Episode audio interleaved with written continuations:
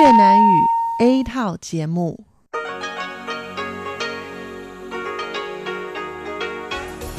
Đây là Đài Phát thanh Quốc tế Đài Loan RTI.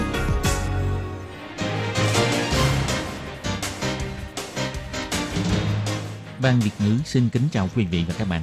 Đây là chương trình Việt ngữ Đài Phát thanh RTI được truyền đi từ Đài Loan.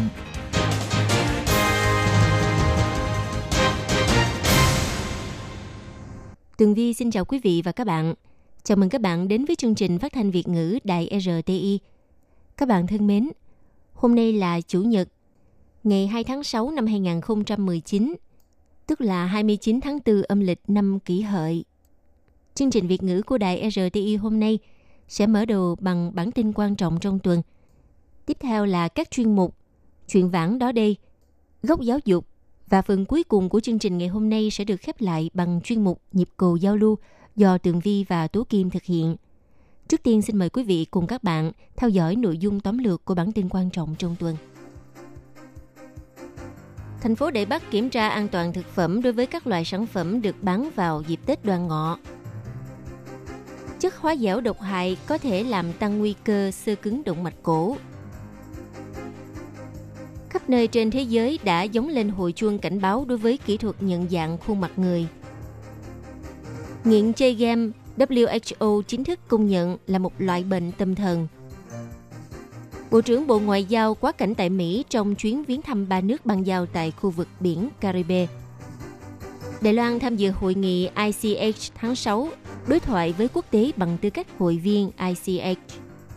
Cuối cùng là trước cuộc đàn áp tự do tôn giáo của Trung Quốc, Tổng thống Thái Anh Văn kêu gọi cộng đồng quốc tế lên tiếng cứu giúp. Sau đây xin mời các bạn cùng theo dõi nội dung chi tiết. Cuối tháng 4, Cục Y tế thành phố Đài Bắc kiểm tra an toàn thực phẩm đối với các sản phẩm được bán vào dịp Tết Đoan Ngọ, lấy 102 mẫu kiểm nghiệm, kết quả hoàn toàn phù hợp với quy định. Mỗi dịp Tết Đoan Ngọ, nhà nhà đều gói bánh ú, nhưng bánh ú ăn nhiều không tốt cho sức khỏe. Vì để cho mọi người có thể ăn được những chiếc bánh ú an toàn không gây hại cho sức khỏe, chuyên gia dinh dưỡng Dương Vu Quánh đã chế biến bánh ú bằng đậu hũ.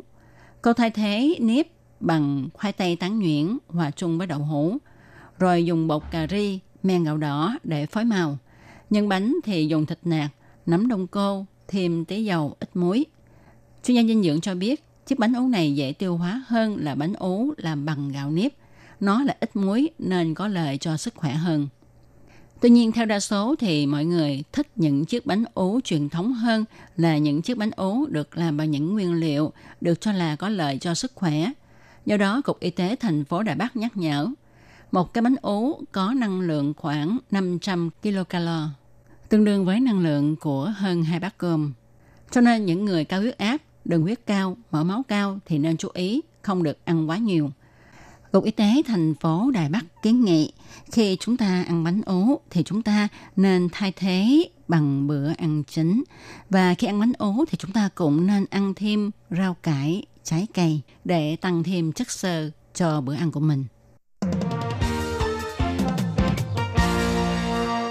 Đeo găng tay ni lông, xé thịt gà nóng hổi vừa nướng xong, uống nước trong chai nhựa, vân vân. Tất cả các vật dụng trong sinh hoạt làm bằng ni lông đều có thể phóng thích ra chất hóa dẻo. Đoàn nghiên cứu của Bệnh viện Đại học Quốc gia Đài Loan phát hiện, chất hóa dẻo không chỉ gây hại đến tim mạch mà còn làm tăng nguy cơ sơ cứng động mạch cổ. Và nghiên cứu này đã được đăng trên tạp chí quốc tế ô nhiễm môi trường tháng 4 vừa qua. Bác sĩ Tô Đại Thành nói, nguyên nhân gây sơ cứng động mạch là do công năng của vách trong tế bào bị bất thường.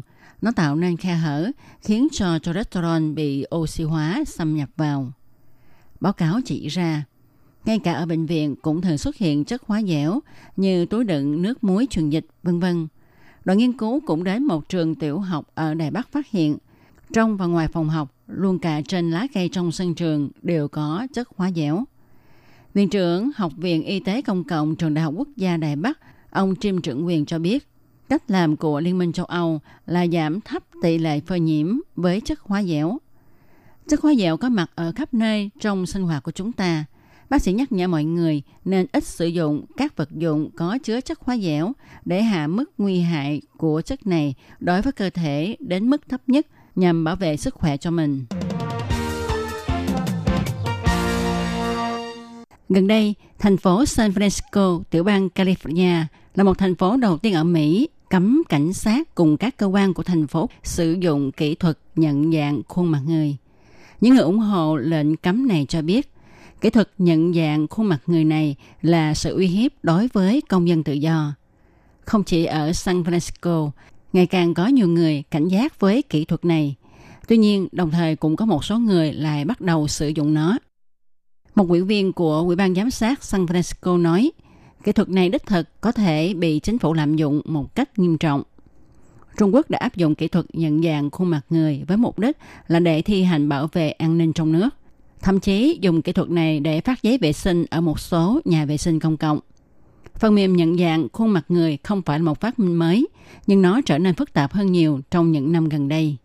Các nhà phê bình cho rằng kỹ thuật nhận dạng khuôn mặt người vẫn còn nhiều khuyết điểm và rất dễ xảy ra sai lầm khi nhận dạng nữ giới và dân tộc thiểu số. Các thành phố khác của Mỹ cũng đang muốn thực hiện lệnh cấm sử dụng kỹ thuật nhận dạng khuôn mặt người như thành phố San Francisco. Còn công ty và chính phủ cũng như các tổ chức của Mỹ thì đang tìm cách áp dụng kỹ thuật này vào các lĩnh vực khác. Hiện nay có một điều không rõ ràng nhất, đó là kỹ thuật này phát triển nhanh chóng như vậy thì có cách quản lý giám sát nào để giám sát hay không? Mắt nhìn vào màn hình không rời, cuộc chiến đang diễn ra kịch liệt. Lâu lâu chơi game thì được, chứ chơi đến nghiền thì sinh bệnh đó. Tổ chức Y tế Thế giới mới đây nhất đã xếp nghiện game vào nhóm bệnh tâm thần dựa trên các bằng chứng khoa học. Và khi ta chơi game, tiếp xúc với sản phẩm ba xe lâu thì còn gây hại cho mắt, thậm chí có nguy cơ mù mắt. Bác sĩ Thái Cảnh Diệu cho biết, tỷ lệ ánh sáng xanh quá nhiều dễ gây tổn thương võng mạc. Nếu người bị cận thị nặng thì họ sẽ mắc chứng đục thủy tinh thể, tăng nhãn áp và các bệnh về võng mạc khác cao gấp 10 lần người bình thường. Bác sĩ kiến nghị, người lớn sử dụng sản phẩm 3C cứ mỗi 30 phút thì nên cho mắt nghỉ 5 đến 10 phút.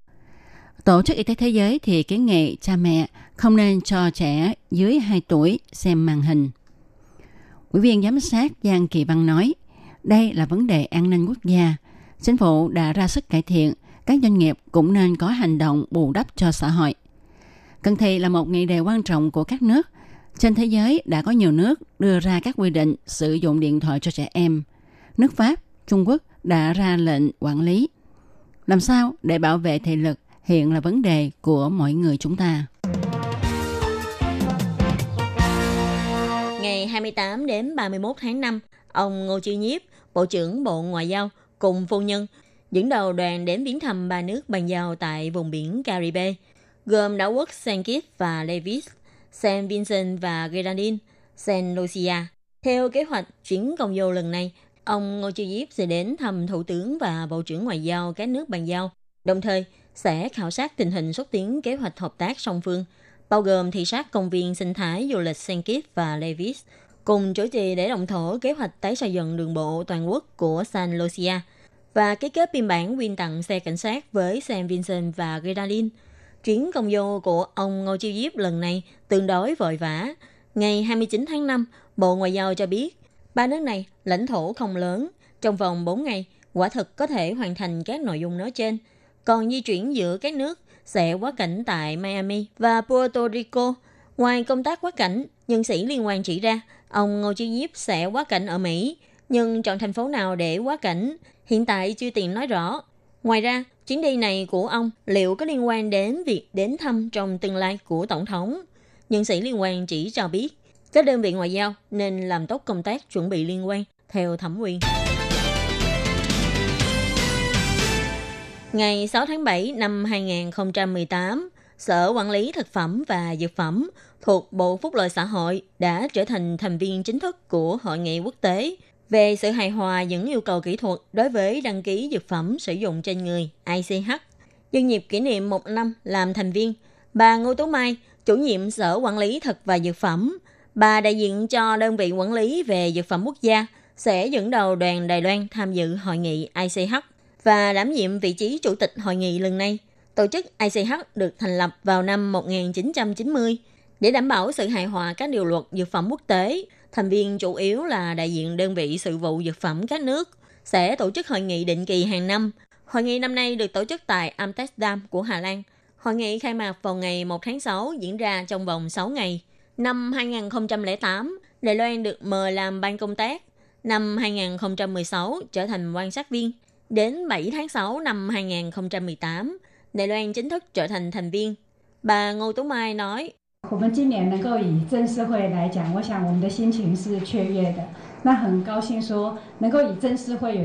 Năm nay có thể tham dự với tư cách thành viên chính thức, tôi nghĩ trong lòng chúng ta đều rất phấn khởi. Rất vui có thể đứng trên cương vị thành viên chính thức cùng thảo luận với các nước trên thế giới để cùng suy xét về các vấn đề thủ tục dược phẩm, đưa ra hướng dẫn luật về dược phẩm mà các nước đều có thể chấp nhận. Tôi nghĩ chúng ta có thể tham dự cũng một phần minh chứng cho thực lực và sức mạnh của Đài Loan về mặt thủ tục dược phẩm. Do Trung Quốc cũng là một thành viên của ICH, nhiều người quan tâm không biết liệu Đài Loan có bị chèn ép hay không. Bà Ngô Tú Mai cũng trả lời thẳng thắn. Tuy ICH là tổ chức xã hội xử lý kỹ thuật chuyên môn, nhưng áp lực liên quan là điều khó tránh khỏi. Bà Ngô Tú Mai nói, Trung Quốc nhất quyết phải họ tham gia rồi, chúng ta mới được tham gia. Nên năm 2017, chúng ta đã làm quan sát viên 2 năm. Năm 2016, chúng ta mong 2017 có thể trở thành hội viên. Nhưng cuối cùng cũng bị chậm một năm. Nhưng trong đó vẫn cảm ơn rất nhiều quốc gia ủng hộ chúng ta. Họ sẽ nhận thấy năng lực của Đài Loan. Bà Ngô Tú Mai nói, Sở Quản lý Thực phẩm Dược phẩm trước khi tham gia vào ICH thực ra cũng đã làm các công tác chuẩn bị như các thí nghiệm đâm sàng về thuốc và yêu cầu về tính ổn định dược phẩm, yêu cầu nguyên liệu dược theo tiêu chuẩn GMP, tiếp tục đưa các quy chuẩn văn kiện kỹ thuật dược phẩm và từ loại y học kết nối với quốc tế. Sau khi trở thành thành viên ICH, các luật lệ liên quan cũng lần lượt được thực thi. Điều này rất có ích cho sự phát triển của dược phẩm trong nước cũng như người dân có nhu cầu về thuốc. Ngày 30 tháng 5, Hội nghị Diễn đàn Tự do Tôn giáo Quốc tế Đài Loan đã chính thức khai mạc tại Học viện Thánh Kinh Tân Trúc thuộc Giáo hội trưởng lão Kitô giáo tại Đài Loan. Tổng thống Thanh Văn được mời tham dự và phát biểu rằng, trước tiên bà khẳng định sự đóng góp nhân quyền và tự do của giáo hội trưởng lão dành cho Đài Loan. Đồng thời nhấn mạnh diễn đàn này là một chứng minh mạnh mẽ hành động bảo vệ tự do tôn giáo của Đài Loan, bởi vì Đài Loan đã từng đi qua một con đường đen tối của tự do tôn giáo mà sự tự do ngày nay là do các tiền bối hy sinh xương máu, mồ hôi và nước mắt để xây dựng nên. Đây là nền tự do đáng quý mà đối với bất kỳ người dân Đài Loan đều hiểu rõ. Tổng thống Thanh Văn nêu ra, bà tin rằng nằm trong khu vực Ấn Độ-Thái Bình Dương, Đài Loan là một trong những quốc gia đạt mức độ tự do tín ngưỡng cao nhất. Tuy nhiên trên thế giới vẫn còn nhiều nơi không có tự do tôn giáo. Giữa các nền tôn giáo khác nhau cũng đang nỗ lực tìm đến một con đường chung sống lẫn nhau – Gần đây, giới truyền thông báo chí đã liên tục đưa thông tin về hiện trạng của Trung Quốc. Mọi người thấy được Kitô giáo đang chịu sự đàn áp. Nhiều Phật tử Tây Tạng cũng chịu sự kiểm soát khắc khe. Dân tộc Uyghur theo đạo hồi bị đưa đi cải tạo trong các trại giáo dục. Cộng đồng quốc tế nên bày tỏ quan tâm về những vấn đề này và giúp mọi người càng hiểu biết hơn nữa tình hình phát triển của sự kiện. Tổng thống Thanh Văn cho biết, chính phủ Đài Loan muốn cùng với đoàn thể công dân cùng nhau nỗ lực xúc tiến các phương án hợp tác quốc tế, cùng sáng tạo một thế giới bình đẳng thực sự để tôn giáo không bị bức hại nữa. Tổng thống Thanh Văn cho biết như thế này. Là Tổng thống Đài Loan do người dân bỏ phiếu bầu ra, tôi rất vững tin rằng sự bao dung của đa dạng tín ngưỡng và tôn giáo là điều quan trọng nhất đối với một xã hội dân chủ. Tôi cũng tin tưởng Đài Loan có thể làm hết mình vì các anh chị em có quốc tịch khác nhau và theo tín ngưỡng tôn giáo khác nhau. Đài Loan có thể tiếp tục cống hiến cho công tác xúc tiến tự do tôn giáo trên thế giới. Chủ tịch văn phòng Đài Bắc của Hiệp hội Mỹ tại Đài Loan William Branch Christensen phát biểu, tự do và nhân quyền là giá trị chung của con người. Lần này do Tổ chức Dân sự trong xã hội chủ động tổ chức diễn đàn tự do tôn giáo quốc tế. Hiệp hội Mỹ tại Đài Loan bày tỏ ủng hộ cũng kỳ vọng các người trí thức và có tư tưởng tiến bộ đến từ các nơi đến tham gia hội nghị có thể chia sẻ những gì đã nghe và đã biết của diễn đàn lần này với dân dân trên khắp thế giới. Quý vị và các bạn thân mến, xin mời quý vị và các bạn truy cập vào trang web Đài RTI để đón nghe chương trình phát thanh tiếng Việt vn.rti.org.tvk và cũng có thể truy cập FB fanpage